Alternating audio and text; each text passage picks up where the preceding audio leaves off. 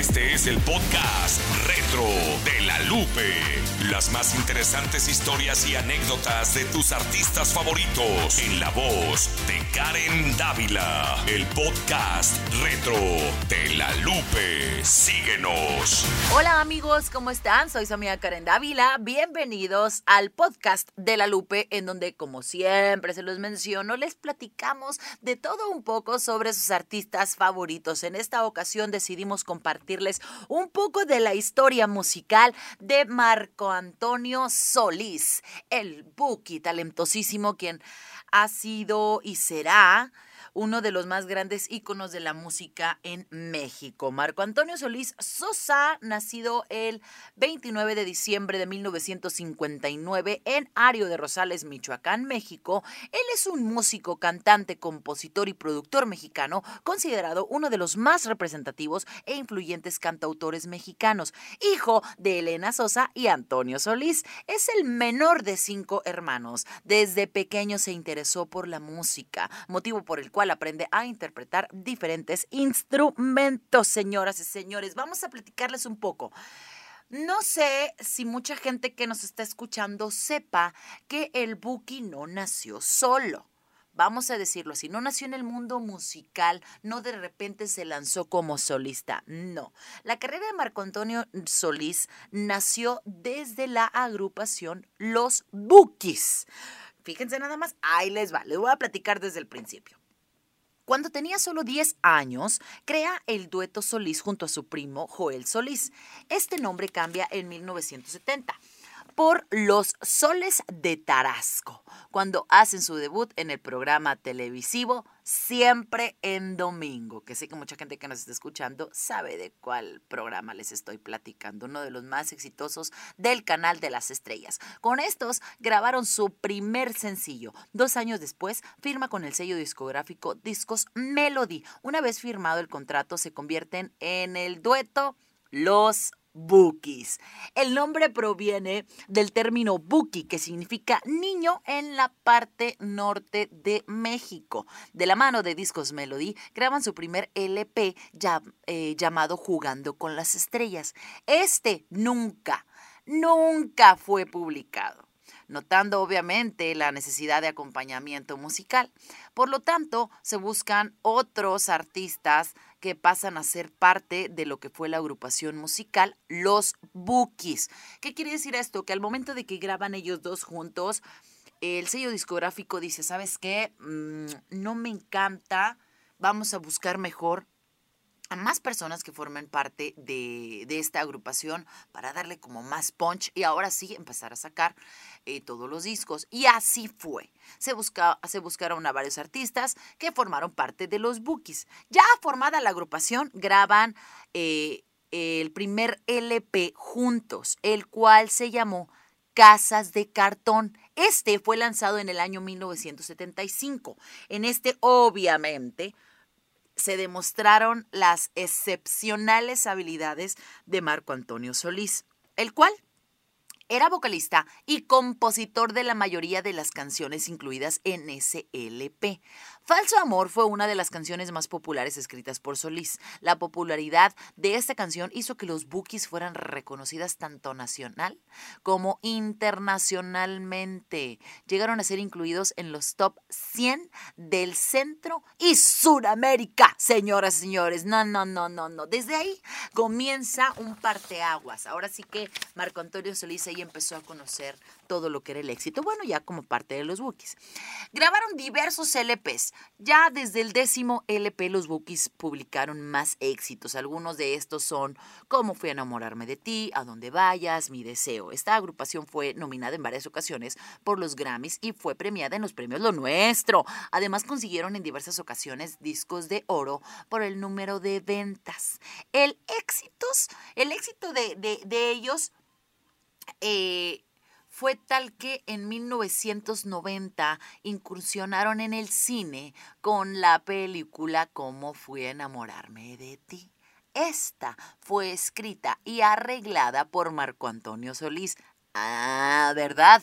Eso no se lo sabían. Los últimos LPs de la agrupación fueron Inalcanzable, que fue en el año 1993, y Por Amor a mi Pueblo, que fue en el año 1995. Pues bueno, se vienen ahí algunas situaciones, la, la agrupación se disuelve y Marco Antonio Solís continúa con su carrera ahora como solista. Es por esto que en el año 1996 lanza su primer disco en pleno vuelo. Este marcó el inicio de su carrera exitosísima ya como solista. Hay miles y miles de éxitos que les pudiera yo mencionar a partir de eso de Marco Antonio Solís. El cantante tiene grandes éxitos de los cuales se resaltan la Si no tuviera sido. Ah, sí, recuerden Si no tuviera sido. Desde el 2008 ha publicado varios álbumes como Una noche en Madrid, No molestar, Gracias por estar aquí, Por amor a Morelia, etcétera, etcétera. Marco Antonio Solís ha compuesto canciones para un sinfín de artistas, de los cuales les puedo mencionar que es Enrique Iglesias, José Feliciano, Paulina Rubio, Enanitos Verdes, Rocío Durcal, Alejandro Fernández, Maná, Ricardo Montaner, Tito Nieves, entre otros. En el año 2013 y un poquito más para acá, fue entrenador del programa La Voz México. Ahí lo vimos bastante activo y lo vimos junto a otros jueces, eh, Wisin y Yandel, Alejandra Guzmán y David Bisbal. El cantante también ha participado en series y telenovelas como parte de la banda sonora. Sus canciones han sido incluidas en grandes éxitos como lo que la vida me robó, que también es ya más para, para acá, para estos años. Teresa, ¿cómo olvidar a la Teresa? Bueno, Salomé y El alma no tiene color, entre otras. Vamos a regresarnos por allá del año 1987. Interpretó el papel protagónico en la película La Coyota. Por medio de este, conoce por medio de este proyecto conoce a la que, a la que fue su esposa, Beatriz Adriana, ¿se acuerdan? Oigan, también talentosísima la señora Beatriz Adriana Flores de Saracho, actriz de la misma película.